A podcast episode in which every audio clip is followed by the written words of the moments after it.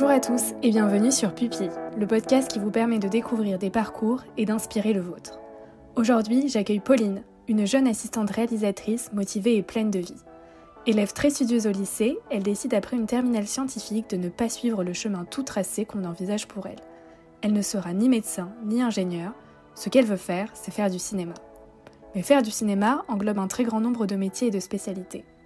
Tout d'abord attirée par l'esthétique et l'image, elle commence à développer son expérience sur des projets étudiants mais ne se sent pas tout à fait à l'aise. Souvent, le hasard fait assez bien les choses. Et un jour, Pauline se retrouve sans le vouloir au poste d'assistant réalisateur dans le cadre d'un projet étudiant. Et là, c'est la révélation. Elle se sentait à sa place, réellement à sa place. À partir de ce moment, Pauline n'est plus que motivation et détermination. Pauline nous parlera avec précision de son parcours, ses années en licence de cinéma et le master qui a changé sa vie. Elle nous décrira aussi la vie sur un tournage et les différents corps de métier qui travaillent tous ensemble pour produire les films qu'on aime tant regarder. Pauline est inspirante et optimiste. Elle est la preuve que travailler dans le milieu du cinéma est sur de très beaux projets et à la portée de tous avec de la motivation et du travail. Si vous souhaitez travailler dans le milieu du cinéma ou que vous êtes juste curieux, ce podcast est fait pour vous. Et si l'épisode vous plaît, n'hésitez pas à nous le dire en laissant un commentaire ou en le partageant à des amis qui pourraient être intéressés je vous invite maintenant à rejoindre ma conversation avec Pauline. Salut Pauline, comment ça va? Ça va et toi? Bah, Super bien, je suis très heureuse de t'accueillir aujourd'hui euh, sur euh, Pupi. Bah moi aussi, ça me fait super plaisir. bah, super, du coup pour commencer, euh, je te laisse te présenter de la façon dont tu le souhaites. Ouais, ça marche. Bah écoute, euh, du coup moi je m'appelle Pauline, bon ça tu le sais déjà. Euh, j'ai 23 ans, je viens d'avoir 23 ans et je viens de finir mes études, donc là je commence tout juste dans la vie active. Donc euh, voilà, c'est un peu une nouvelle période qui commence et je suis dans le milieu du cinéma. Je suis donc à un poste qu'on appelle assistant réalisateur ou réalisatrice en fonction des projets. Euh, et, voilà, donc je viens de commencer et bon, a priori on va discuter ensemble un peu de mon parcours, donc t'en sauras plus. Ok, bon bah en tout cas c'est parfait. Donc euh, assistant, euh, assistante réalisatrice sur un tournage. comment ça se matérialise? Quelles sont tes fonctions un peu principales Ce que tu fais sur le tournage? Est-ce que tu es tout le temps sur le tournage ou pas? Tu travailles en amont ou post-tournage? En tout cas, dis-nous tout. Ok. Euh, alors, l'assistanat à la réalisation, en fait, ça, hum, déjà, il y a trois grands postes. Il y a le premier assistant réalisateur, le deuxième assistant réalisateur et euh, le troisième assistant réalisateur. Donc, ça peut être au féminin, évidemment. Il y a des assistantes et des assistants. Et donc, moi, je suis à un stade où je suis encore que troisième assistant réalisateur. Donc, on va dire que c'est euh, le, plus bas, entre guillemets, des trois assistants dans la hiérarchie. Et en fait, les assistants réalisateurs, de manière générale, sont là pour euh, tout ce qui est en fait l'organisation du tournage. Euh, donc que ce soit faire un petit peu en fait ce qu'on appelle le planning du tournage, donc ça s'appelle un plan de travail, mais en gros euh, prévoir quelles séquences on tourne par jour, avec quels comédiens, donc tout ce qui est l'organisation. tout ce qui est bah, dans telle scène on va avoir besoin de ça, ça, ça. Donc il faut euh, appeler euh, la déco, il faut appeler les accessoiristes, il faut prévenir la maquilleuse de ça, de ces infos. En fait, la mise en scène, donc être euh, assistant réalisateur, c'est faire partie de l'équipe mise en scène sur un film. Et en fait, la mise en scène, on est un petit peu, d'une certaine manière, le cerveau du film et l'organisation du film. Et on est là pour faire le lien entre tous les départements du film. Ok, t'es un peu en gros dans l'équipe chef d'orchestre de tous les autres pôles euh, du tournage. exactement. C'est un peu ce qu'on dit souvent, on dit que c'est un chef d'orchestre. En fait, euh, on est le lien entre l'image, euh, le son, le maquillage, la coiffure, la réalisatrice. On est un peu l'intermédiaire entre beaucoup. Et donc ça, c'est de manière générale le poste de la mise en scène, donc du premier, du troisième et du second assistant réalisateur. Mais chacun premier, second et troisième, on a des, tâches différentes à, ce niveau-là. Et donc en fait, bah, le premier, ça va être beaucoup plus euh, bah, justement ce fameux plan de travail. Donc tout ce qui est le, tempo, le être à l'heure dans nos journées, faire tenir les journées. Le second, c'est beaucoup plus dans l'anticipation de ce qu'on fait le lendemain, de ce qu'on fait... Euh, euh, l'après-midi, toujours avoir tous les détails du film en tête. Et le troisième, donc mon poste, c'est plutôt les comédiens en fait. D'accord. Donc coordonner leur préparation en loge, euh, les s'en occuper sur le tournage, euh, les faire équiper au son, euh, savoir où ils sont quand on a besoin Mm. d'eux, etc. Et c'est vrai que quand tu as commencé à travailler sur des tournages, et notamment dans l'équipe mise en scène en tant qu'assistante réalisateur, moi j'ai un peu pris conscience de toute l'organisation qu'il y avait derrière un film. C'est vrai que quand tu vas au cinéma, pour moi, il y avait du coup la personne qui avait écrit le scénario, la personne qui réalisait, les personnes qui faisaient le montage pour euh, avoir une belle image et la musique, et euh, bon, évidemment les comédiens, mais je ne pensais pas qu'il y avait autant d'organisation derrière. Ouais, si. Bah, en fait, c'est vraiment. euh, Enfin, là, en plus, je t'ai parlé uniquement de ce qui se passe sur le tournage, mais généralement, la mise en scène, on a plusieurs mois de préparation avant un film. Et euh, non, non, ouais, ça dépend des projets, mais on est les plus petites équipes, c'est quand même euh, entre 30 et, 30 et 35 personnes. Et après, parfois, ça monte euh, des équipes de 80 personnes. euh, Enfin, Mm. vraiment énormément de monde. Il y a l'image, le son, le maquillage, euh, la coiffure, les costumes, la déco. Et tu dois un peu prendre en considération tous les petits détails. ça, c'est ça. et informer en fait toutes les autres personnes. Ça. des En fait, équipes, notre travail, c'est de faire en sorte que tous soient dans des bonnes conditions de travail, que ce soit en termes de temps, en termes d'information, en Mm. termes de communication. C'est vraiment le au centre un peu d'un tournage en fait la mise en scène. Donc c'est pour ça que quand il y a un oubli par exemple, c'est la faute de la mise en scène en soi. Ah, ok. Donc, c'est un peu, euh, responsable ouais. sur euh, le tournage. Moi aussi, ça. ce qui m'avait vachement impressionné, c'est que comme tu l'as dit tout à l'heure, il y a des semaines de prépa avant le début du tournage et que ces semaines-là de prépa peuvent être plus longues que euh, les semaines de tournage en soi. Mm, mm. quoi. Et je me suis dit, non mais il y a vraiment une organisation de malade Ouais. autour d'un film. Et en soi, euh, quand il pense un peu plus longuement, c'est normal. Parce que bah, du coup, il y a plein de comédiens, euh, il y a euh, toute l'organisation, euh, il y a les- tout le matériel, il y a le temps à prendre en compte. Puis il y a beaucoup de ré- souvent il y a des répétitions, il y a des essais caméra. Il y a Ouais. des essais costumes. Il y a, en fonction des projets, tu as des répétitions pour des cascades, par exemple. Tu as des répétitions de, je sais pas, de chorégraphie. De... Tu as plein de choses en amont. Mais c'est vrai que là, le film que j'ai fait en juin, par exemple, on tournait trois semaines. Mais il y avait bien plus de prépa, quoi. Il y avait au moins, Ouais. euh, je crois, un mois et demi. euh, un mois et demi de prépa. Moi, j'ai fait que trois semaines, mais mon premier avait fait beaucoup plus. Donc, euh, Ok. donc voilà. Maintenant, on, on sait que le cinéma, c'est quand même beaucoup d'organisation. Mais toi, est-ce que au début, c'était ça que tu voulais faire? Est-ce que c'était l'organisation en fait qui te plaisait? Ou un peu ta passion pour le cinéma est née autre part quoi? Alors moi non pas du tout. En fait c'est un peu, euh, c'est un peu quand, enfin quand je le raconte c'est un peu un hasard que je sois atterrie à ce poste-là. En fait moi de base euh, je voulais faire du cinéma mais sans, euh, un peu comme tous les, jeunes qui veulent faire du cinéma, on veut tous être réalisateurs, réalisatrices, on a des grands films préférés donc euh, en fait on pense que la réal c'est ce qui nous intéresse. Et moi j'aimais beaucoup l'esthétique au cinéma, c'est ce qui m'a tout de suite euh, intéressée dans le cinéma, c'est l'image, euh, l'esthétique. euh, Enfin voilà, j'aime- beaucoup ça. Et en fait, du coup, de base, par conséquent, je me suis un peu dit, bah en fait, je vais me lancer plutôt vers l'image. Et euh, en fait, en, en licence, enfin du coup, on en discutera un peu plus après de mon parcours et tout, mais en, en licence, quand j'ai commencé, je voulais faire de l'image. Et du coup, je faisais plutôt des petits projets en tant que cadreuse, enfin à l'image, en tout cas en équipe image. Et je me suis retrouvée un peu par hasard, même complètement par hasard, au poste d'assistante réalisatrice. Et euh, en fait, à ce moment-là, moi, j'ai. En fait, c'est un peu particulier parce qu'on dit souvent que sur un plateau de cinéma, c'est beaucoup des énergies, euh, c'est de l'humain, donc c'est. On est vraiment dans ça se ressent. Et en fait, avant, j'avais l'impression, quand je bossais à l'image, j'étais pas à ma place. Et le jour où je suis passée par pur hasard sur ce projet étudiant assistante réalisatrice, bah, j'avais l'impression d'avoir trouvé ma place sur un plateau. Ah, mais parfait. Ouais, et sachant que c'était arrivé complètement par hasard et que je connaissais pas ce poste-là et qu'en fait, euh, dès que je suis passée assistante réelle sur ce projet, je me suis dit, ah oui, mais en fait, j'ai vraiment trouvé ma place sur un plateau, j'ai trouvé ce, que, ce pourquoi j'étais douée et ce que j'avais envie de faire, quoi. Trop bien. Donc voilà. Donc déjà sur le plateau, c'était un peu par hasard, mais comme tu disais tout à l'heure, tu as un peu aussi décidé de faire des études de cinéma par hasard. Est-ce que tu penses que tu as eu des, des, des influences euh, bah, de tes parents ou de d'amis ou une expérience particulière qui t'a dit euh, moi c'est ça que je veux faire, euh, l'image ça me plaît et les films c'est ce que j'aimerais faire euh, pour le reste de Mhm. ma vie quoi.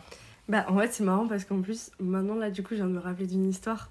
En fait, je viens de me rappeler. non, mais c'est vrai qu'en fait, si mon père aime beaucoup le cinéma et surtout qu'il avait fait un, un remake des Tontons Flingueurs avec ses copains. Je viens de m'en souvenir. Si, on a la jaquette du DVD, il y a sa tête dessus et tout. Si, si, je me Trop souviens. drôle Du coup, en fait, si, je me souviens quand même. Et que- t'avais participé au projet? Non, pas du tout, mais lui avait fait un remake et il jouait dedans et tout, enfin genre un projet entre copains quoi, mais du coup je me rappeler de ça. Et du coup, je me dis qu'en vrai, ça vient peut-être un chouïa de mon père. Mais si, mais je me souviens carrément d'un truc. J'ai l'impression que les souvenirs reçus juste. Alors qu'en fait, d'habitude, ma réponse principale, c'est de dire que en fait, je sais pas trop comment j'ai débarqué dans le cinéma. Mais en fait, si, parce que, en fait, ce qui s'est passé, c'est que déjà, moi, j'ai rencontré euh, une, une, amie qui est ma meilleure amie, euh, une de mes meilleures amies aujourd'hui, que j'ai rencontrée euh, au collège, donc j'étais petite, et qui, elle, voulait faire du cinéma, voulait être comédienne, etc. Donc je pense qu'elle m'a un peu amenée dans cet univers. on jouait des scènes ensemble. Moi, je détestais ça parce que j'étais hyper timide, du coup, sauf qu'elle, elle, elle, adorait jouer, et moi, j'étais hyper mal à l'aise, mais en même temps, ça me faisait un peu fantasmer cette idée d'être comédienne tu vois, à l'époque, c'était Kristen Stewart, un peu notre. Euh, ouais. Je me souviens dans Blanche-Neige, euh, tu sais, le film là. C'était l'actrice. C'était l'actrice et tout. Et du coup, je me souviens que j'avais beaucoup aimé ça. Et en fait, je me souviens surtout d'un été au lycée, mais je sais pas si je te l'avais raconté, mais tu sais, j'avais fait de la figuration dans un au camping avec mon père. Non Mais je te. oui En fait, on était dans un camping et il y avait un petit tournage d'un court-métrage euh, qui a fait des festivals, mais tu vois, on n'en a jamais vraiment entendu parler. Je crois que ça s'appelait Le maillot de bain un truc comme ça. Et en fait, euh, je me souviens, c'était dans l'allée d'un bungalow, il y avait des rails de travelling et tout. Et en fait, j'avais harcelé mon père pour qu'on fasse de la figuration dessus. Et en fait, on avait fait figurant avec mon père, ma grand-mère et ma sœur sur la terrasse d'un bungalow.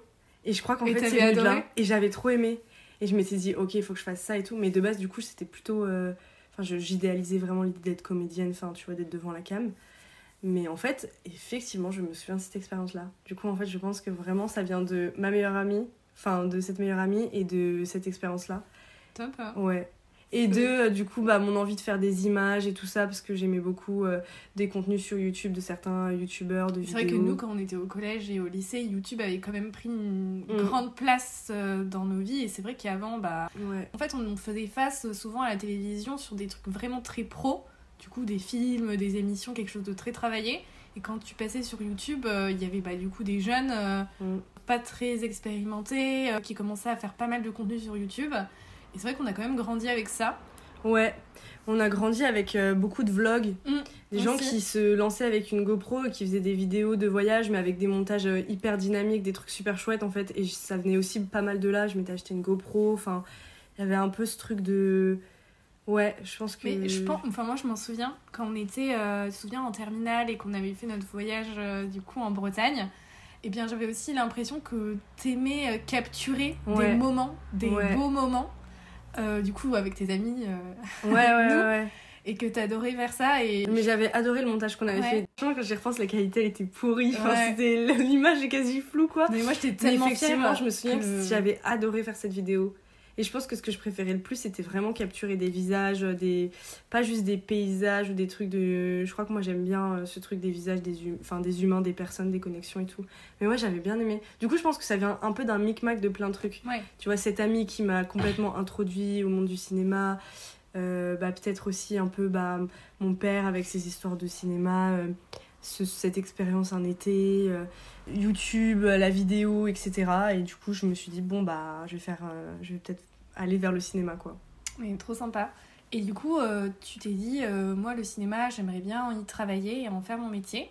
Est-ce que tu as décidé de faire une formation particulière? Tu t'es dit, euh, il faut que j'aille dans une école Ou comment tu mhm. t'étais intéressée à ça? Ou tu t'es dit, peut-être, il faut que je me lance ou pas? Mhm. Dis-nous un peu comment tu t'es décidée et pourquoi, du coup, tu avais fait ce choix à ce moment-là?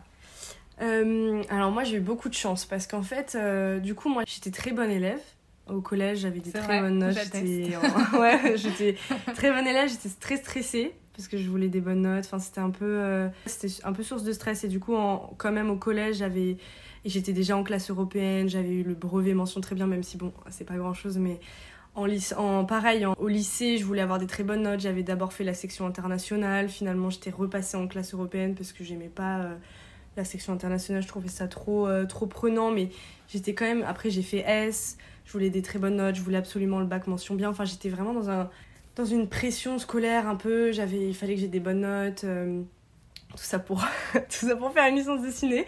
Non, mais en tout cas ça vient de là et du coup je pense que mes parents étaient pas forcément préparés à l'idée que je voulais faire du cinéma parce que forcément bah euh, un peu de manière stéréotypée quand ton enfant a des bonnes notes surtout en, en S tu te dis bon bah allez il va être médecin il va faire euh, Enfin, tu vois, il va faire maths, il va faire ingénieur, des trucs comme ça, enfin, des, des, un peu des parcours euh, qui sont super, mais qui sont un peu le rêve de chaque parent, j'ai l'impression. Enfin, à Mm. l'époque, en tout cas, c'était vachement aussi, comme ça. pour, enfin souvent pour faire ces parcours-là, il faut de très bonnes notes. Et donc ça. du coup, je pense que inconsciemment Ouais. ils disent ils ont des très bonnes notes, donc ils vont faire ça. C'est ça. Alors que c'est vrai que le cinéma, Comme si ça allait te perdre, en fait. T'as des très bonnes notes, donc exactement. tu peux te permettre de faire ça, donc vas-y, fais ça, en fait. alors que le cinéma, on a aussi souvent des histoires, euh, des histoires de cinéastes, des histoires de réalisateurs qui, euh, en fait, euh, ont arrêté l'école super tôt. Mhm. qui se sont lancés sur des plateaux Ouais, de ouais. tournage et qui ont fait de très belles carrières. Donc c'est vrai que je pense que inconsciemment, on n'associe pas le cinéma avec euh, Quelqu'un qui, a, études quoi. euh, qui a 17 en maths. Bon, Voilà. j'avais pas 17 non plus, mais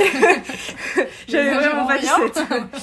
non, mais franchement, ouais, je pense que c'est ça. Et, euh, et- mais après, enfin, on, en- on en parlera plus, mais ce que je trouve trop cool avec le ciné, c'est que vraiment les parcours sont tous différents. Enfin, c'est c'est assez dingue dans le cinéma, tu vois. Autant. euh, il y a des métiers, quand même, il y a des parcours assez classiques, entre guillemets, mais le cinéma, tu peux avoir fait n'importe quoi avant, j'ai l'impression, Mm. si tu te donnes les moyens. euh. Enfin bon, bref.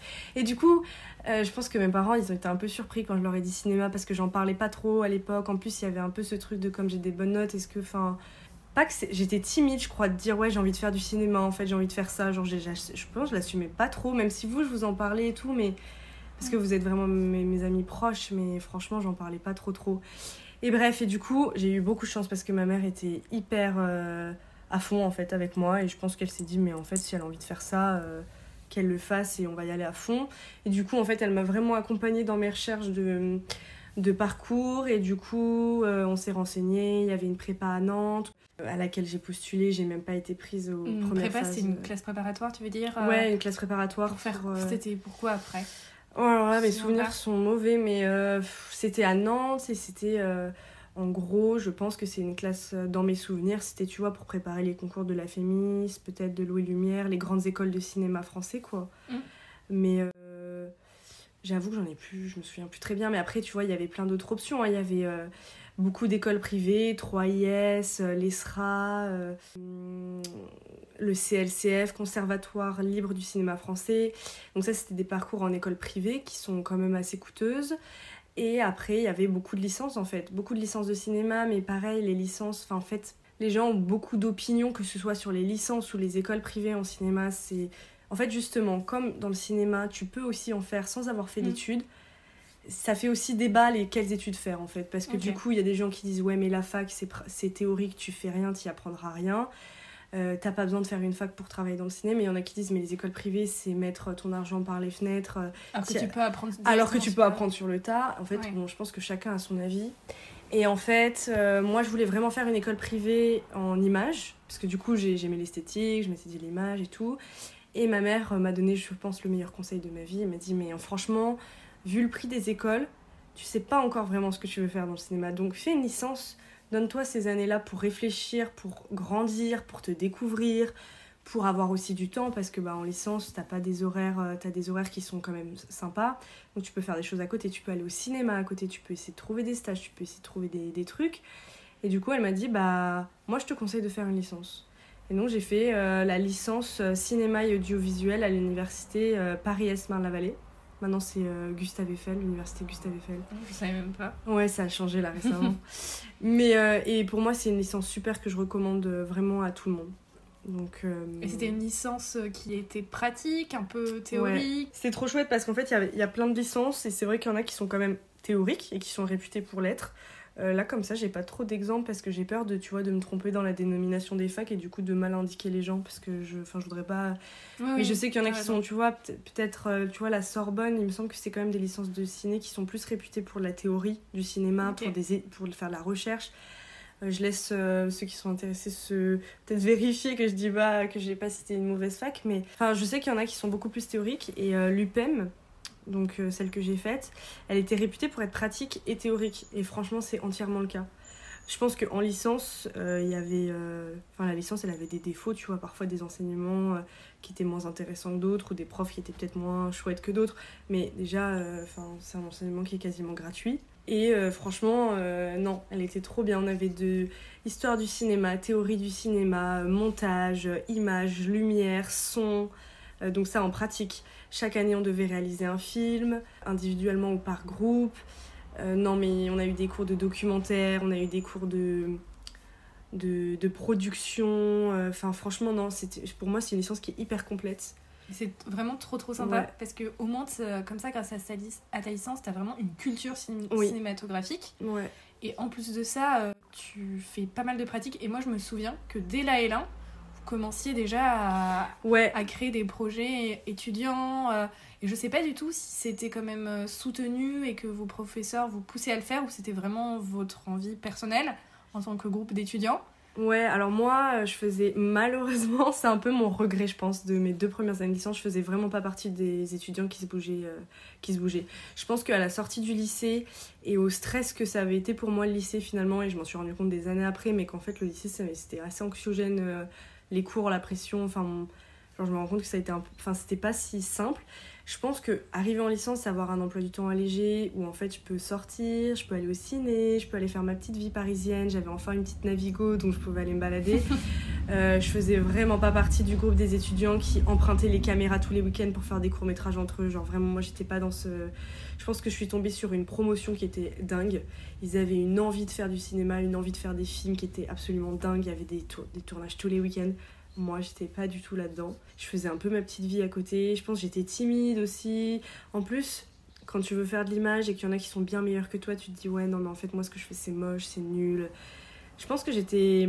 Tu en... te comparais beaucoup? Ouais. Et je pense que c'est en deuxième année où là, j'ai commencé à faire plein de trucs en tant que cadreuse avec, euh, avec une copine de licence. Et euh, voilà, maintenant, aujourd'hui, je les revois, les trucs, je me dis, mais c'est horrible, c'est trop moche, j'étais trop nulle. Mais, euh, mais ouais, on était encouragés quand même par les profs en mode euh, vous avez du temps vous avez il faut quand même travailler vos cours il faut faire les choses. Mais franchement profitez de ce temps là profitez de cette expérience là ces trois années là elles sont pour vous. Il y a du matos à disposition. Nous on avait de la chance on pouvait faire du prêt enfin. Et ça c'est vraiment top parce que le matériel quand tu fais du mm. cinéma mm, mm. je pense que ça doit pas mais je pense qu'en même temps il faut pas que ça arrête les gens. Tu vois euh, non mais je veux dire c'est trop cool que l'université vous, vous mettre à disposition ça. du matériel pour que vous puissiez vous exercer, etc. Quoi. Ouais, mais en même temps, j'ai envie de dire à moi, quand j'avais 15 ans et que j'avais envie de faire des vidéos et que je me mettais des barrières en mode bah non, je peux pas, j'ai pas de cam, j'ai pas ci, j'ai pas ça, prends ton téléphone, va faire ça, euh, prends euh, le vidéoscope de, ton, de ta grand-mère, j'en sais rien, mais vraiment, le cinéma, ça se fait avec, euh, avec rien du tout. Enfin, évidemment, je pense que on envie tous les grands cinéastes, les grands films mais franchement, euh, ouais, je, me dis, euh, j'aurais dû plus profiter justement de, de ce temps que j'avais à l'époque pour euh, me découvrir, découvrir mon style et tout. Au final, la réalisation, c'est plus du tout ce qui m'intéresse. Mais et donc pendant deux ans, je me suis un peu tâtonnée à faire de l'image, etc. Et donc je me suis un peu ouais, tâtée à faire de l'image, de l'esthétique, etc. J'ai même eu un petit stage dans une boîte de, de captation. Je sais pas si tu te souviens, j'avais fait j'avais fait de la captation pour un festival de musique et même pour des euh, conférences politiques et tout. Ah non, je m'en souviens pas. je faisais du montage, c'était en deuxième année de licence. J'avais fait un mois dans une boîte. Euh, c'était cool euh, bah, à l'époque, c'était cool parce que j'étais encore persuadée de vouloir faire de l'image et je trouvais ça chouette de manier un peu la caméra. Enfin, après, c'était pas, des... pas des caméras de cinéma, mais non, j'avais trouvé ça sympa. Et euh, donc ça, c'était fin de ma L2. Donc en fait, pendant deux années, je m'étais dit, bon, bah l'esthétique, mais en même temps, je, je prenais pas non plus mon courage à deux mains pour me m'auto-former, pour me pousser euh, hors de ma zone de confort, quoi. Et en fait, c'est en troisième année de licence. Pareil, c'est vraiment arrivé par hasard. Ça, c'est un truc de dingue. En fait, on était. C'est fou parce que on se dit euh, souvent que les choses doivent être préparées, alors que alors le hasard, pas du tout. souvent fait bien les choses. Mais c'est ça, et c'est pour ça que je suis hyper reconnaissante que ma mère m'ait conseillé de faire une licence, en fait parce qu'elle avait raison, ce temps-là, il était hyper, il était hyper important. J'ai grandi pendant ces trois années aussi, mais même en tant que, enfin, tu vois, en tant que jeune, euh, passer de 17 euh, ans au lycée à 20 euh, en fin de licence, mais tu, en fait, tu changes énormément, tu te découvres, tu découvres un peu le monde aussi. Enfin, et en fait, je me souviens parfaitement, en début de troisième année, il y avait une section intensive. Donc en fait, par section intensive, ça sous-entendait un peu uniquement la réalisation d'un court métrage en groupe de 20 personnes, euh, alors qu'en fait ceux qui n'étaient pas en section intensive réalisaient des courts métrages par groupe de 5. Donc en fait disons que c'était euh, un projet un peu plus peut-être ambitieux, mais pas de manière péjorative ou, ou, euh, cool, hein, mais disons que dans la grandeur du projet c'était un petit peu plus ambitieux et c'était encadré par une, ancienne étudiante de la FEMIS, donc voilà, il y avait quelque chose d'assez chouette. Et moi, je voulais pas la faire, cette section intensive. Mais mes Pourquoi copines, tu voulais pas parce que je m'étais dit, euh, je sais plus, euh, mais parce que je te dis, j'étais pas du tout dans ces élèves-là qui, se, qui sortaient de leur zone de confort, qui partaient dans les projets. euh, j'étais un peu dans ma zone, euh, dans ma zone casanière, un peu avec mes, mes copines de licence. Et, euh, et en fait, je me souviens parfaitement que c'est elles qui ont voulu aller en section intensive, parce qu'en fait, il, il restait des places. euh, parce qu'en fait, de base, cette section, il fallait, il fallait, c'était sur dossier. Et en fait, il y a, les gens avaient fait une lettre de motivation. euh, alors, en fait, à la rentrée, ils avaient pas assez de monde. Et du coup, mes copines se sont dit, bon, bah, venez, on y va. En fait, j'y suis allée juste parce que mes copines y sont allées. Non, mais tu vois, le truc, ce- cette section a fou, changé ouais. ma vie entière, mais j'y suis allée parce que mes copines euh, y allaient et que je voulais pas être seule dans mon groupe, tu vois. Et comme c'était un film d'une équipe de 20 personnes, je me suis dit, mais tant mieux, je vais me la couler douce, en fait. euh, je vais en faire euh, moins qu'un film de, où tu dois faire tout à 5, en fait. Bref, en fait, j'étais vraiment, j'étais vraiment nulle à l'époque. C'est un peu flemmard. Ouais, j'étais un peu flemmard, je crois. Et, euh, et ouais, du coup, je me suis retrouvée dans cette section, section intensive et c'est là que j'ai découvert ce poste, en gros. Mais trop cool. Et Ouais. du coup, après cette licence qui t'a apporté euh, énormément, qui t'a fait grandir et voir différentes sortes de métiers sur le tournage, Mm.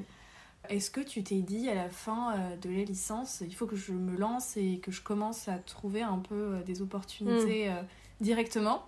Ouais, c'est une question qui s'est beaucoup Ou posée, ça. Tu vois. Ouais, pour beaucoup de gens, en plus, dans ma licence, je l'ai vu, en fait, ce, ce- ceux qui arrêtaient en fin de L3 et ceux qui voulaient continuer. En fait, moi, du coup, bah, comme euh, sur cette section intensive, j'ai découvert le métier d'assistant réalisateur parce que je me suis retrouvée à ce poste-là par pur hasard, parce que j'avais pas osé faire, euh, faire partie de l'équipe image, etc. Et qu'en fait, ça m'a chamboulé, ça m'a énormément plu. Du coup, j'ai fait plusieurs projets en tant qu'assistante réelle pendant ma licence. Du coup, à la fin, c'était vraiment clair pour moi que je voulais être assistante réelle. C'était vraiment. euh, ça, c'était une certitude. Là, j'avais trouvé ce que je voulais faire. euh, Je voulais absolument faire ça. Et en fait, beaucoup de gens de ma licence ont fait le choix d'arrêter après la licence pour se lancer. Euh, pour se lancer, pour essayer de trouver des tournages ou pas forcément des Mm. tournages pour ceux qui voulaient pas forcément être sur des plateaux. Mais voilà, il y en a beaucoup qui ont arrêté. Mais c'est vrai que moi, j'avais rencontré un, un gars, du coup un collègue quand je travaillais au cinéma, qui Ouais. lui était euh, doctorant, euh, enfin il écrivait une thèse euh, sur un thème en cinéma, enfin j'ai plus trop le souvenir. Et il me disait qu'il y avait beaucoup de personnes qui ne faisaient pas de master 1 ni de master 2 en cinéma, parce que ça avait vocation à faire de la recherche. Ouais, c'est un peu un sous- une, idée, une idée fausse un peu. Alors qu'il y a beaucoup d'étudiants, du coup, quand tu pars, quand tu commences ta licence, Mhm. eh bien, euh, c'est pas tout de suite que tu vois euh, que tu as envie de faire de la recherche, que tu as envie de devenir doctorant. Souvent, tu rentres euh, en licence de cinéma parce que tu as envie de De faire, faire du du cinéma. quoi, Totalement. et ne pas l'étudier Ouais. en profondeur. Et euh, c'est pour ça que je pense que les personnes de, de ta licence avaient peut-être aussi cette Parce que ça dépend des masters en fait. Tu vois Exactement. Parce que moi, pareil, mon master c'était un peu une exception, mais. Enfin, mais oui, je pense que c'est totalement ça. C'est parce qu'en fait, euh, beaucoup qui ont commencé cette licence de cinéma veulent faire du cinéma, veulent être sur des plateaux, veulent écrire, veulent, veulent, veulent filmer, veulent faire du son, etc. Et du coup, oui, forcément, quand tu dis je vais faire un master, mais pourquoi Pour encore étudier le cinéma, mais moi je veux le faire le cinéma, Mm. tu vois. Je pense qu'il y en a beaucoup qui ont eu cette, euh, cette réflexion-là, et puis. euh, et puis. Euh, et puis voilà, moi en fait, ce qui s'est passé, c'est que j'ai aussi voulu arrêter la licence de cinéma, pas la licence, mais après la licence, j'ai voulu arrêter. Et en fait, encore une fois, par pur hasard, mais en fait, je suis en train de découvrir que mon parcours entier est un hasard total. C'est euh, une amie à moi que- qui m'a envoyé le lien de la plaquette de- du master que j'ai fait. Elle m'a dit, ouais, tiens, je connais quelqu'un qui a fait ce master. En fait, des masters euh, assistants réalisateurs, il en existe aucun en France public. Enfin, il en existe du coup un seul. Mais euh, après, il existe beaucoup de formations euh, du coup privées. Au CLCF, euh, dont je te parlais tout à l'heure, il y a une, euh, une branche assistant Et réalisateur tu y avais à pensé 3S. Ouais, ouais, j'en avais. c'est- bah, du coup, c'était vraiment. euh, je me disais, en fait, si je veux être assistante réelle, il faut que je fasse euh, ces cursus-là. En fait, c'est que des cursus privés quasiment. Et donc, j'ai mon amie de licence qui m'envoie un lien un jour, mais je m'en souviens parfaitement, c'est dingue. Si elle me l'avait envoyé, j'aurais peut-être jamais découvert ce master, quoi. Si elle t'avait pas envoyé le truc. Ouais, si elle m'avait pas envoyé le lien, ça se trouve, je, l'aurais, je serais passée à côté. Parce qu'en fait, du coup, c'est un master bah, à Poitiers qui s'appelle euh, Master euh, Assistant Réalisateur en université, donc un cursus euh, gratuit, enfin gratuit avec, tu vois, les frais habituels de licence, mais... Un cursus public. Un cursus public, quoi. Ouais. Et du coup, je me suis dit, ok, c'est ce truc-là que je veux faire. La plaquette me donnait trop envie. Je me suis dit, ok, non, mais là, c'est ce master ou rien. Donc en fait, j'ai postulé à ce master et à aucun autre. Donc en fait, c'était soit je l'avais, soit j'arrêtais mes études et je me lançais quoi. Et je me souviens très bien que quand j'ai passé les examens, euh, enfin les, les, les, concours d'entrée là pour ce master, euh, la directrice de master me disait mais en fait si vous l'avez pas, vous faites quoi? Et j'ai dit mais en fait euh, je, je, serai assistante réelle mais d'une autre manière, mais en fait pour moi c'est ce master ou rien, je vais pas aller étudier dans un master qui m'ennuie ou qui m'intéresse pas, juste pour ça. Enfin, juste passe pour faire des études en fait, tu vois. Et donc, bah, j'ai été prise. donc, je m'en souviens que tu étais vraiment surpréparée à l'entretien et que l'entretien n'avait pas été euh, de tout repos quoi. C'est vrai que je m'étais beaucoup entraînée parce que comme c'était mon seul choix, pour moi c'était impensable de pas l'avoir en fait. Ouais, c'était je trouve que c'était assez sélectif après en fait c'est un master euh, on est que 8 donc il y a que 8 places donc c'est quand même assez sélectif. Après c'est à l'époque, il était pas aussi connu que maintenant là, il commence vraiment à, se faire euh, enfin on, on, entend parler.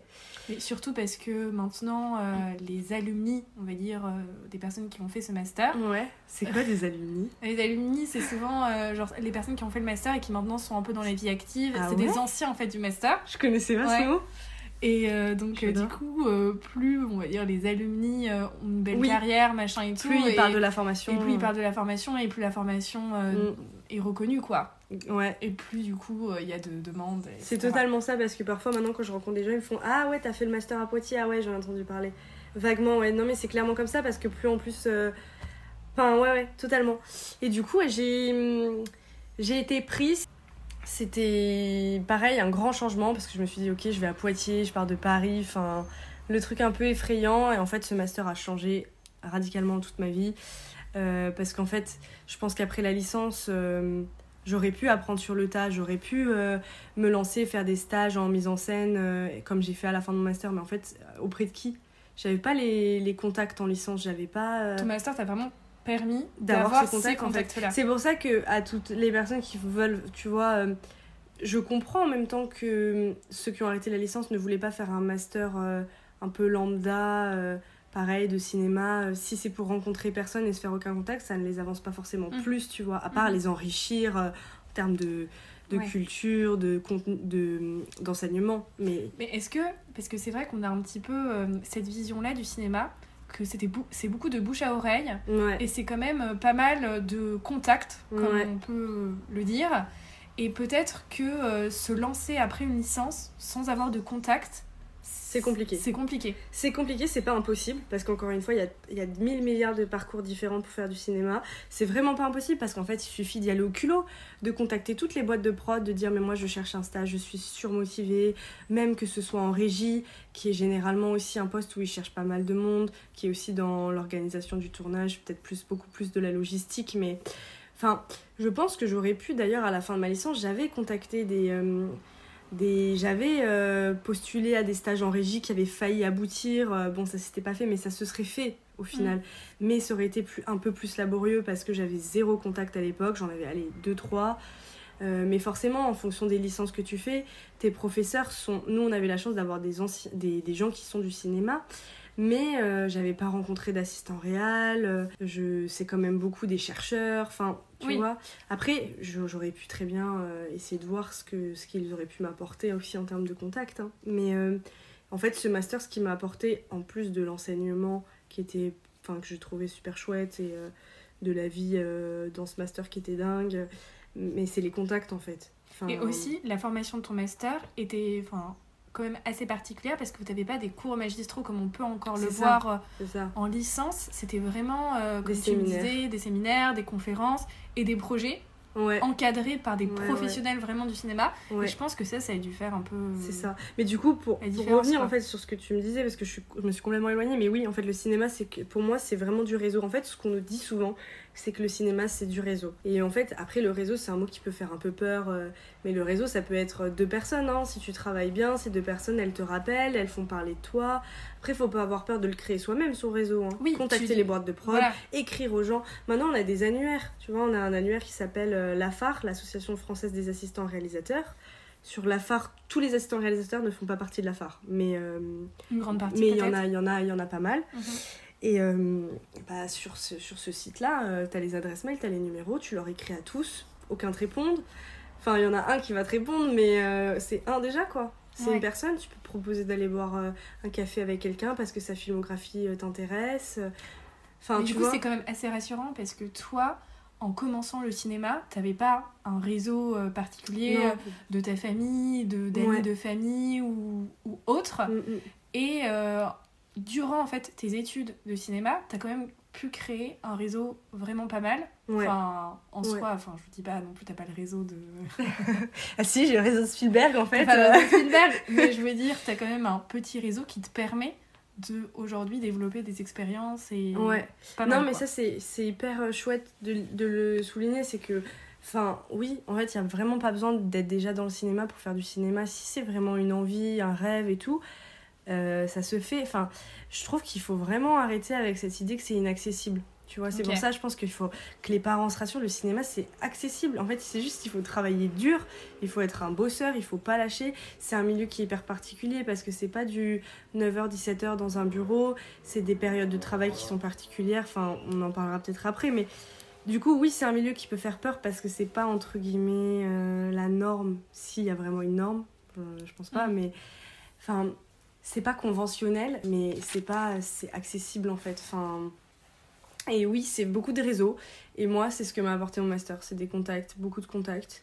Parce qu'en fait, du coup, vu que c'était que des séminaires avec des professionnels, bah, c'est que des gens. euh, si tu investi pendant les séminaires, euh, si tu te donnes à fond pour les projets, bah, en fait, c'est des gens que tu peux recontacter derrière, leur dire bah, je cherche un stage. Ou alors, c'est carrément souvent- eux qui t'appellent. euh, Ouais. Et souvent, en fait, on se rend pas compte, mais si un professionnel euh, prend de son temps pour enseigner ou Mhm. faire des séminaires Mhm. pour des étudiants, c'est qu'en fait, ils sont ouverts à ça. Mais bien Moi, j'avais un peu cette appréhension euh, quand il y avait des professionnels qui venaient nous donner cours. Je j'osais pas, euh, genre, trop poser de questions ou Mmh, me dire Ah, mais carrément. pourquoi je vais pas leur envoyer mon CV pour faire un stage? Parce qu'ils ont pas le temps, parce que c'est pas ça qu'ils cherchent, etc. Alors qu'en fait, c'est Si. ça. Mais totalement. Parce que pourquoi ils iraient, en fait, euh, donner cours dans une université si c'est pas. Parce qu'ils ont envie euh, de transmettre en fait. Mais voilà. totalement. Mais tu vois, je me dis, mais. Bon, en même temps, c'est normal, mais c'est dommage que ce recul-là, on l'ait après nos études, tu sais. Je me Bah dis, il y a plein de choses que j'aurais fait c'est- différemment en C'est fait. pour ça qu'en fait, euh, je trouve que le podcast Mais oui, pourrait être tellement utile pour Totalement. plein de monde parce que après 5 ans ou plus d'études ouais. et quelques expériences, t'as un recul, mais, Mais déjà recul de de dingue. dingue. Alors imagine, bon là on dit ça, euh, super, on est. ça, fait Ouais. 4 mois que... ça fait 4 mois que j'ai fini. Exactement. Imagine dans Alors, 10 ans le recul, quoi. Exactement. Non, mais oui, mais c'est vraiment. Tu vois, c'est ce que je te disais quand je regrette un peu certaines choses en licence. J'aurais dû me donner plus à fond, plus avoir envie de, de voir, de faire, d'être curieux, parce que ce temps-là, on l'aura qu'une seule fois dans notre vie. Enfin, tu vois, d'ailleurs, le, ça y est, mon temps, mois d'études, il est écoulé et j'y retournerai plus. Et c'est pas grave, j'ai vécu ce que j'avais à vivre, mais. Ouais, et je suis totalement d'accord. Et c'est ce que disaient les intervenants qui venaient nous voir. C'est en mode, mais s'ils sont là, s'ils prennent du temps, ils ont envie de transmettre en fait. Exactement. Et finalement, dans le cinéma, c'est beaucoup de transmission. Parce qu'en fait, euh, euh, les anciens euh, seconds assistants réalisateurs, enfin, les seconds assistants réalisateurs ont été une fois troisième. Mm. Et les premiers, ils ont été seconds, ils ont été troisième, et ainsi de suite, et ainsi de suite, en fait. Donc, euh, ouais, c'est beaucoup de transmission. Ouais. Aujourd'hui, tu as fini ton Master 2, donc tu es diplômé. Et euh, est-ce que durant du coup ton Master 2, tu as fait pas mal de, de stages Mhm. Donc euh, ça, je pense que c'est aussi hyper important de le dire parce que euh, pendant ta licence, peut-être euh, que, comme on disait tout à l'heure, tu t'étais peut-être pas à fond dans tout ce qui était euh, en mode euh, expérience euh, à côté ou projet étudiant, ça peut vachement m'aider. Mais en licence, enfin en master, pardon, tu l'as bien compris et t'as quand même fait Ouais. pas mal euh, d'expériences Ouais, et pas mal de stages et tu t'es donné quand même. euh, En fait, moi, j'ai vraiment l'impression que c'est quand j'ai découvert le poste que- qui me correspondait, c'est là que je me suis donné à fond, en fait. Ok. Parce que tu vois, en L3, j'étais à fond. J'avais fait plein de. J'avais fait Tox, j'avais fait Chrysalide, enfin, j'avais fait tous ces projets étudiants en tant qu'assistante réelle. Et là, j'étais à fond, là, je me donnais, j'avais envie de le faire. Et d'ailleurs, cet été-là, j'avais cherché à fond un stage.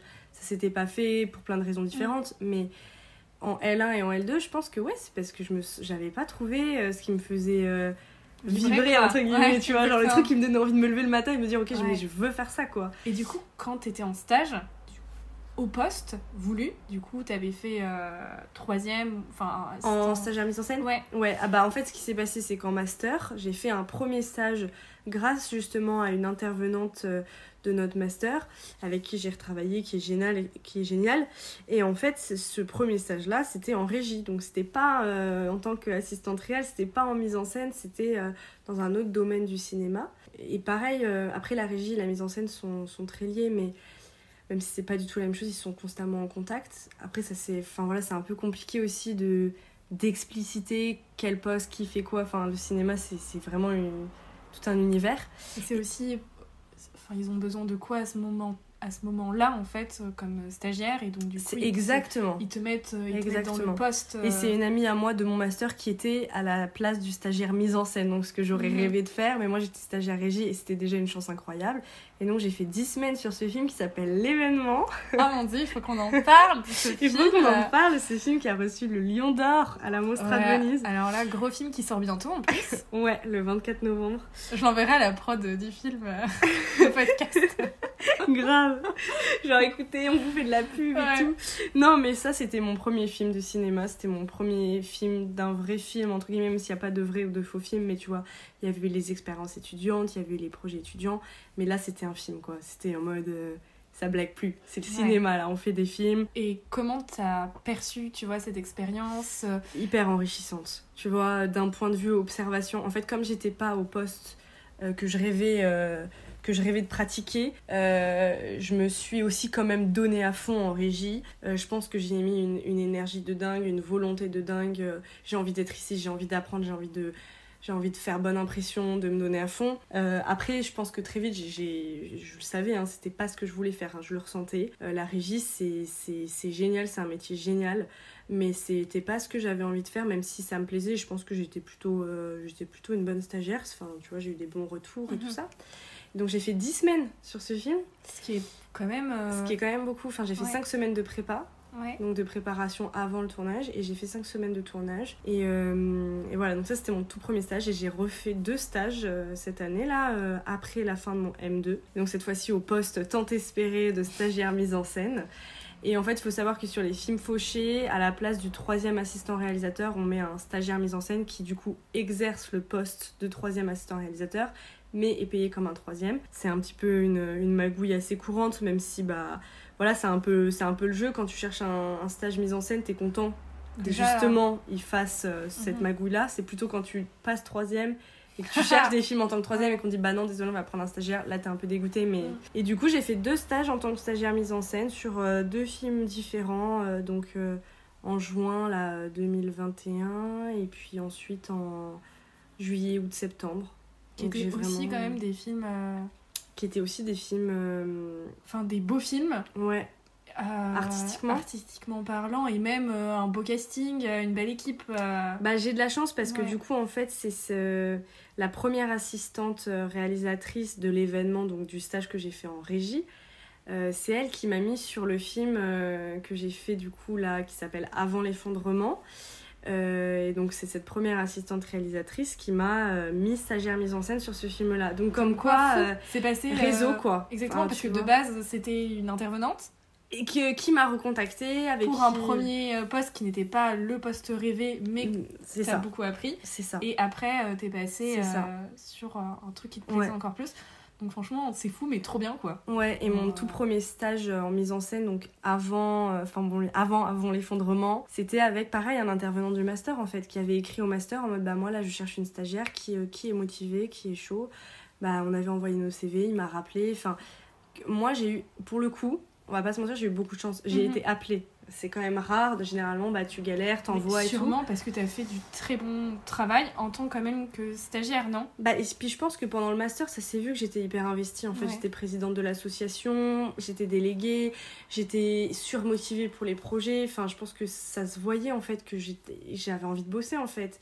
Et je pense que c'est aussi pour ça que derrière ces intervenants m'ont rappelé et ça a été une chance de, c'est une chance de malade. Et ces tournages-là, euh, je les ai faits. Et là, je rebosse actuellement avec euh, un premier assistant réalisateur avec qui j'ai fait un stage. Mais en tant que troisième euh, assistante euh, payée, Trop bien. quoi. Donc ça y est, je suis. trop cool Ouais, donc voilà. Et tout à l'heure, tu nous parlais euh, du rythme euh, sur un tournage et que le cinéma, c'était pas euh, des journées 9h-17h. Mm. Est-ce que tu, peux, tu pourrais un peu plus préciser, euh, pas une journée type, parce que je pense que sur un tournage et même Mhm. En prépa, voilà, déjà en prépa, je pense que les journées sont différentes que quand tu es sur un tournage. Tout à fait.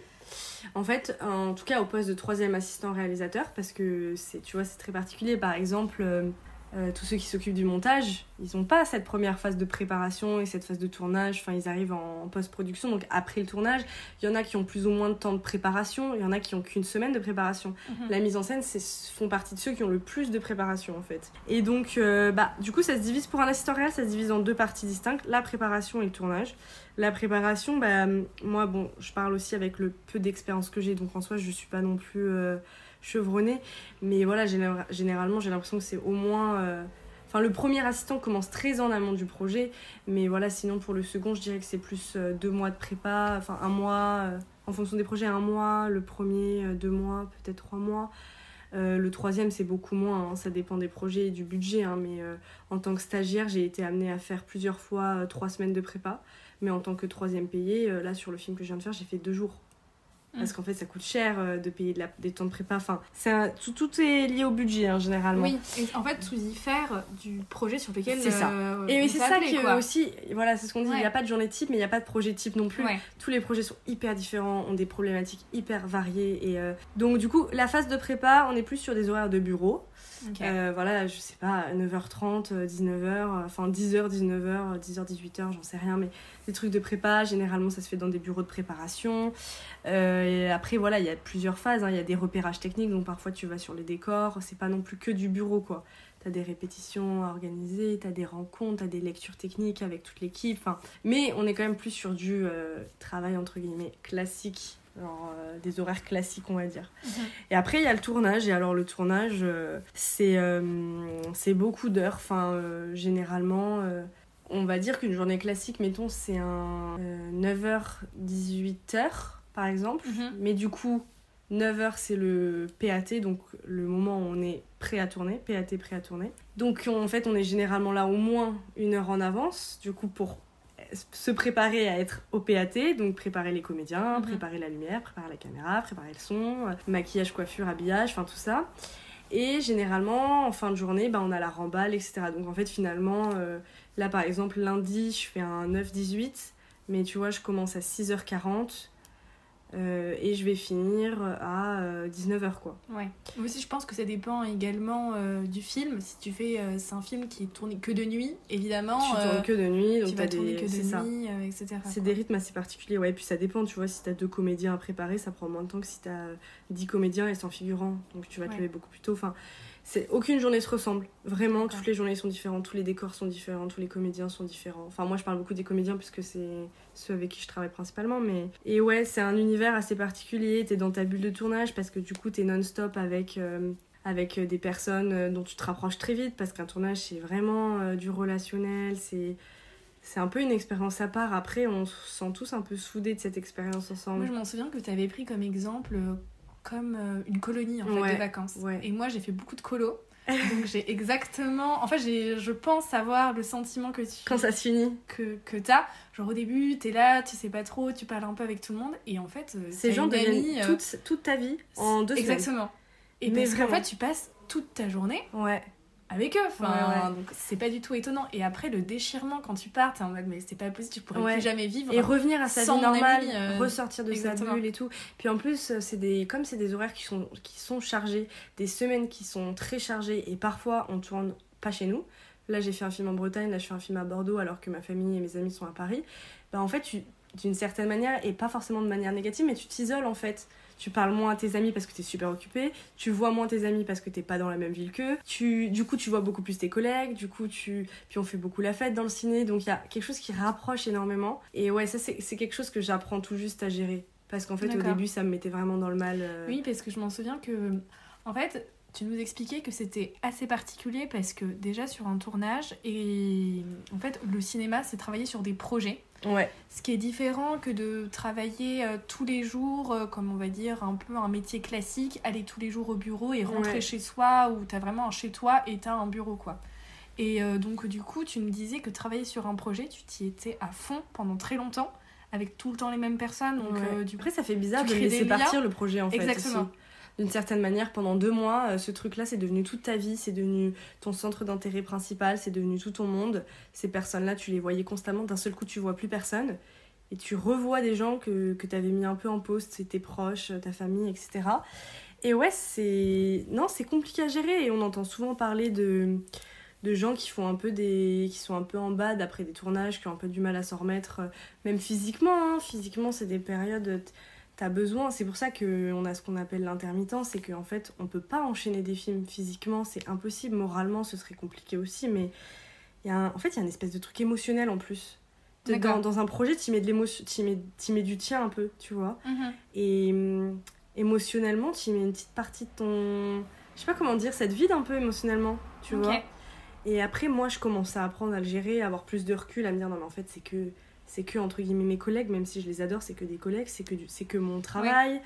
Mais ouais, Ouais, au je sais pas trop si on euh, peut faire aussi une comparaison avec euh, les métiers où tu t'attaches assez rapidement, où tu beaucoup de contacts, tu sais, avec ton client, voire ton patient.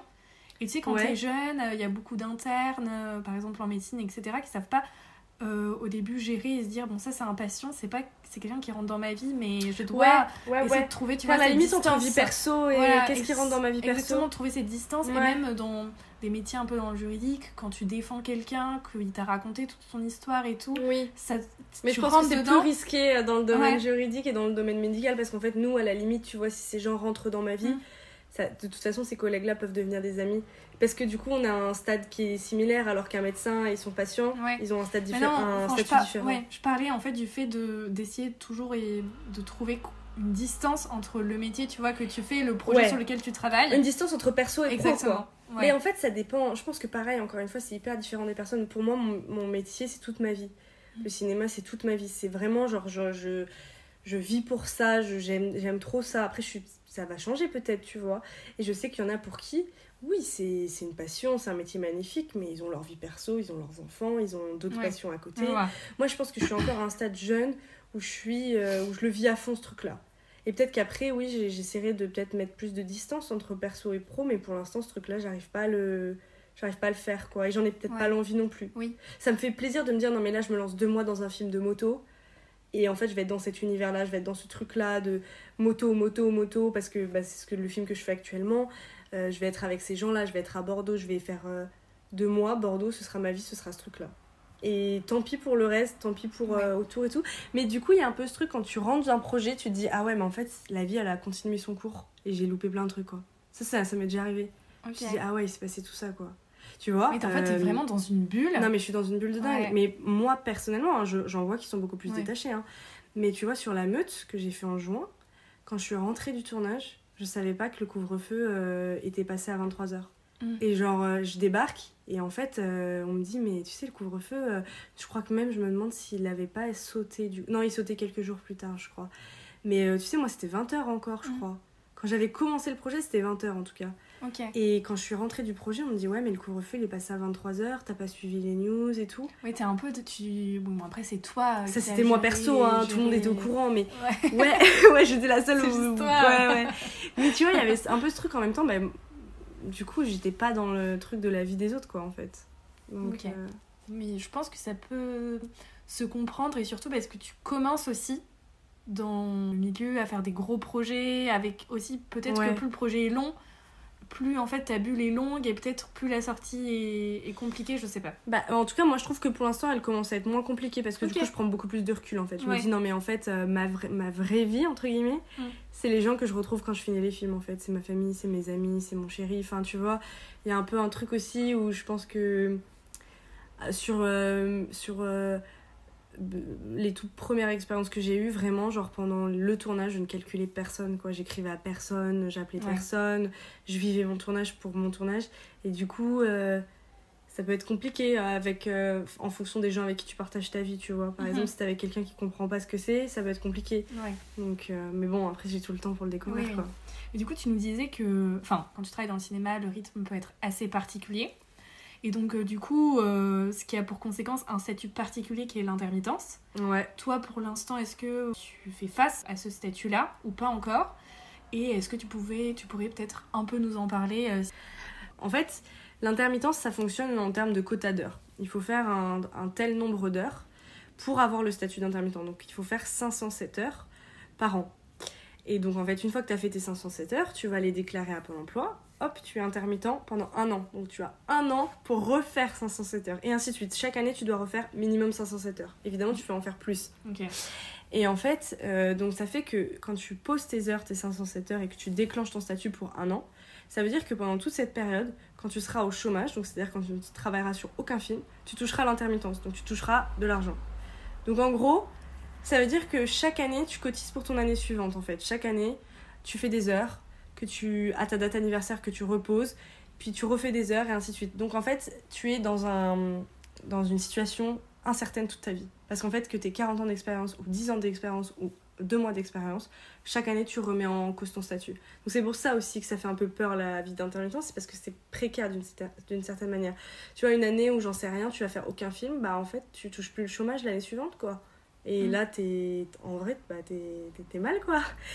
Et du coup, en fait, ce, truc-là, ça fonctionne autour de ces fameuses 507 heures. En fait, le truc, c'est de faire 507 heures. Après, il y en a qui en font beaucoup plus, hein, tu vois. Euh, et il y en a qui, euh, qui, galèrent à les faire, et ça dépend des années, ça dépend des projets. Et, euh, est-ce que, du coup, le chômage que tu vas percevoir dépend de la rémunération que tu as eue sur les films? Tout à fait. Le chômage que tu perçois dépend du nombre d'heures que tu as fait. Donc, si tu fais le strict minimum, c'est-à-dire 507 heures, tu vas toucher le minimum syndical. Et si plus tu fais d'heures, plus tu vas toucher euh, de, du chômage. Et ça dépend aussi de ton poste. Troisième, euh, enfin, je crois, hein, ça je suis plus sûre, mais tu vois, euh, quand tu es premier assistant, tu gagnes plus que quand tu es troisième assistant. Donc, je pense que ton chômage dépend aussi de ton statut. ouais. Je pense. C'est classifié ou tu sais pas? Alors, le, je sais que les salaires, en tout cas en période de travail, sont sont classifiés, puisqu'on a ce qu'on appelle les conventions collectives. Et sur les conventions collectives, on a les grilles euh, salariales, et, euh, enfin les grilles de salaire. Et euh, en fait, c'est les minimums syndicaux de chaque poste. Ok, donc ah oui, oui, non, c'est carré. Hein. Ah oui, oui, c'est carré. C'est-à-dire qu'il y a un minimum. Et après, ça dépend aussi des budgets des films, tu négocies, enfin, tu vois, il y a plein de trucs. Mais le minimum pour un troisième assistant réalisateur, il est écrit dans la grille des salaires, de la convention collective. Il y en a une pour le cinéma, une pour la télé, donc pareil, ça dépend mm. des projets. Mais quand même, tu vois, on parle beaucoup de précarité autour euh, du cinéma. Ouais. Mais finalement, enfin, je dis pas que pas du tout précaire, mais il y a quand même, euh, je trouve, en France, certains droits euh, qui sont chouettes, quoi. Enfin, qui sont comme chouettes, quoi. En fait, je pense que moi, je suis à un stade où je vois encore que le positif parce que je suis très jeune. Mais ce qu'on voit pas aussi, c'est que trouver un logement quand t'es intermittent du spectacle, c'est une galère. Faire un prêt quand t'es intermittent du spectacle, c'est une galère. Euh, j'en sais rien, mais en vrai, il y a plein de choses qui, de par ton statut, tu te décrédibilises d'une certaine manière, j'ai l'impression. Enfin, moi, je suis trop jeune pour être confrontée à ça encore. Pour l'instant, j'ai pas eu l'occasion, mais tu vois, par exemple, là, je disais à mon père que j'aimerais bien me trouver un appart à Paris. Il me dit, mais personne voudra jamais te louer, en fait. Personne voudra tu vas dire quoi? Tu vas amener tes fiches de paie de 3 mois et t'as même pas ton statut et comment tu vas faire et ainsi de suite, ainsi de suite, tu vois. Mais après, oui, effectivement, quand tu fais tes 507 heures, si t'arrives à les faire, et eh bah oui, tu, tu, as tes heures, tu as ton intermittence, mais tu vois, par exemple, euh, le minimum, c'est le SMIC. Mais finalement, si t'as des enfants à charge, euh, si t'as euh, un parce appart. Que pour l'instant, on a un peu la vision. parce que nous, 1200, ça nous paraît énorme par mois. Mm. Mais en fait, si t'as un appart, t'as des enfants et tout, mais c'est rien. Ça me paraît suffisant pour vivre convenablement pour nous seuls quoi. C'est ça. Évidemment euh, bah, il suffit que t'aies carrément un animal de compagnie et... c'est fini quoi. C'est fini non mais c'est ça. après je pense que oui hein, c'est un super système. Enfin moi euh, le peu que j'en vois c'est super hein. tu, tu fais tes heures assez euh, d'une certaine, d'une certaine manière. Après, je dis mais ça assez limite comme chaque. Oui, mais tu vois aussi, on se dit ça parce que nous, par exemple, les assistants réalisateurs, on a deux mois de prépa. Donc mm. en fait, on a deux mois d'heures. Mais par exemple, euh, quand t'es renfort maquillage, que en fait t'es pas encore t'as pas réussi encore à être chef donc tu fais que des renforts donc t'as une journée par-ci une journée par-là ah oui mais tes 507 heures tu, tu trimes pour les avoir et là c'est précaire tu vois là t'es dans le stress enfin je connais des gens ils sont dans le stress chaque année de se dire mais j'ai pas mes heures il me manque je connais une fille qui était enceinte et euh, il lui manquait 40 heures avant d'avoir son intermittent sauf qu'elle était à deux doigts d'accoucher limite enfin elle était deux doigts d'être en arrêt euh, grossesse, bah en fait, elle était en stress, elle était en mode, mais il faut vraiment que je les fasse, c'est 40 heures. Tu te rends compte, 40 heures, c'est rien. Mais tu, si tu les as pas, t'as pas ton statut. Donc, euh, ah oui, quand même, d'une certaine, manière, certaine manière, c'est pas un CDI, euh, c'est pas la fonction publique, c'est. Tu vois, le Corona, il y avait plus de tournage. Donc, évidemment, on a eu la chance, ils ont mis en place des mesures. Mais s'il n'y avait pas eu ces mesures, bah, pas de tournage. Nous, on dépend des tournages. Donc, s'il n'y a pas de tournage, tu vois. Il n'y a pas de paye, quoi. Il n'y a pas de paye, il n'y a pas d'heure, il n'y a rien, tu vois. Donc, euh, ouais, je comprends que, en soi, c'est pas simple euh, la réalité en. Mais je pense donc, que il faut être quand même passionné. Ouais, ouais, ouais, bien sûr. Parce que sinon. euh, Non, et puis même si c'est t'es pas passionné, euh, tu vas pas en chier sur un plateau de cinéma Ouais. si t'as pas envie d'être là. Franchement. t'en- chies des fois Mais bien sûr que j'en chie, on en chie tous sur un plateau de cinéma. Mais après, je vais pas dire que c'est le métier le plus dur du monde, c'est un métier magnifique. Puis on fait, on fait de l'art, enfin, tu vois, on fait quand même quelque chose qui est pas. euh, Et tu produis quelque chose. Moi, j'adore ça. Ouais, et puis on fait pas quelque chose qui est considéré comme un besoin primaire, entre guillemets. Donc on a de la chance de faire quelque chose qui est considéré comme un bonus par la société, on va dire. Donc je trouve ça trop chouette. Non, mais c'est trop chouette, c'est le plus beau métier du monde. Mais oui, c'est euh, les plateaux de cinéma, il y a du stress, c'est tendu. euh, le temps, c'est de l'argent. On n'a jamais assez de temps pour faire les plans. On n'a jamais assez d'argent pour, euh, pour les heures sup qui sont majorées, qui sont ci, qui sont ça. Les comédiens, parfois, ils font leur diva. Ouais. Les gens sont tendus. Enfin, bien sûr, on en chie. Mais Mhm. on fait, à la fin, on fait des films, quoi. Ouais, c'est euh, chouette. Et ça, c'est trop chouette. Mais parlons des comédiens. Je blague. Et du coup, euh, est-ce que tu as travaillé avec des super grands comédiens pour l'instant ou pas? Euh, bah, en fait, ça dépend ce que tu considères comme des super grands comédiens. euh, bah, euh, la- Célébrité, quoi. Des célébrités, quoi. bah, là, la comédienne principale de l'événement qui s'appelle Anna Maria Bartolomé, euh, elle a quand même fait euh, des chouettes films auparavant. Après, c'est pas forcément une comédienne qui est connue du grand public français. Moi, j'ai pas fait des films avec des comédiens connus par le grand public, vraiment genre Omar Sy, enfin, tu vois, François Civil, euh, genre du jardin, enfin, non. Mais euh, bah, Anna Maria Bartolomé, qui est quand même une très très grande actrice, enfin, qui va le devenir en tout cas, surtout après l'événement, c'est sûr, enfin, elle est incroyable. Euh, j'ai fait un film avec Nils Schneider, qui est, qui est incroyable aussi, qui est une chouette personne. Mais euh, bah ouais, Ariane Labed aussi, qui a fait plein de trucs, enfin qui est trop chouette. mais non, non, je pourrais pas te citer des noms. tu vois où tu vas dire, déjà ouais, je connais quoi. su- super, super bien. Et moi, je trouve que peut-être que t'es pas encore consciente de ce que tu fais parce que t'es un peu dedans. Mais tu commences, euh, je trouve, ta carrière euh, super, super bien. Ouais, j'ai de la chance. Je Et pense que j'ai une bonne étoile. Et je pense que t'as pas que de la chance, parce que Oui, la chance aussi. euh, sans travail, ça Ouais. vaut pas grand chose.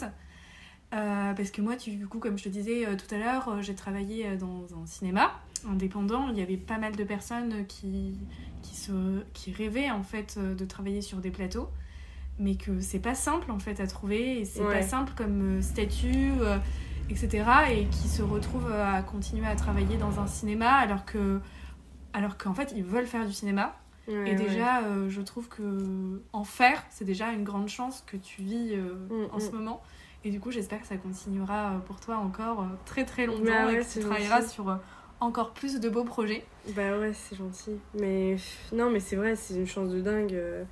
Et c'est, enfin, pour l'instant, c'est vraiment que du bonheur quoi. trop contente en tout cas Pauline je te remercie mais vraiment énormément d'avoir euh, accepté euh, de nous raconter euh, du coup ton parcours Bah avec euh, dans ce podcast Bah avec plaisir, c'était chouette. ah on va trop contente et j'espère qu'on se retrouve très vite Salut Si tu écoutes ce petit message, c'est que tu es allé au bout de cet épisode. Je t'en remercie et j'espère qu'il t'a permis de découvrir une formation, un parcours ou de passer un bon moment avec Pauline et moi. N'hésite pas à nous faire savoir sur les différentes plateformes ce que tu as le plus apprécié dans cet épisode et de le partager autour de toi. À bientôt sur Pupille.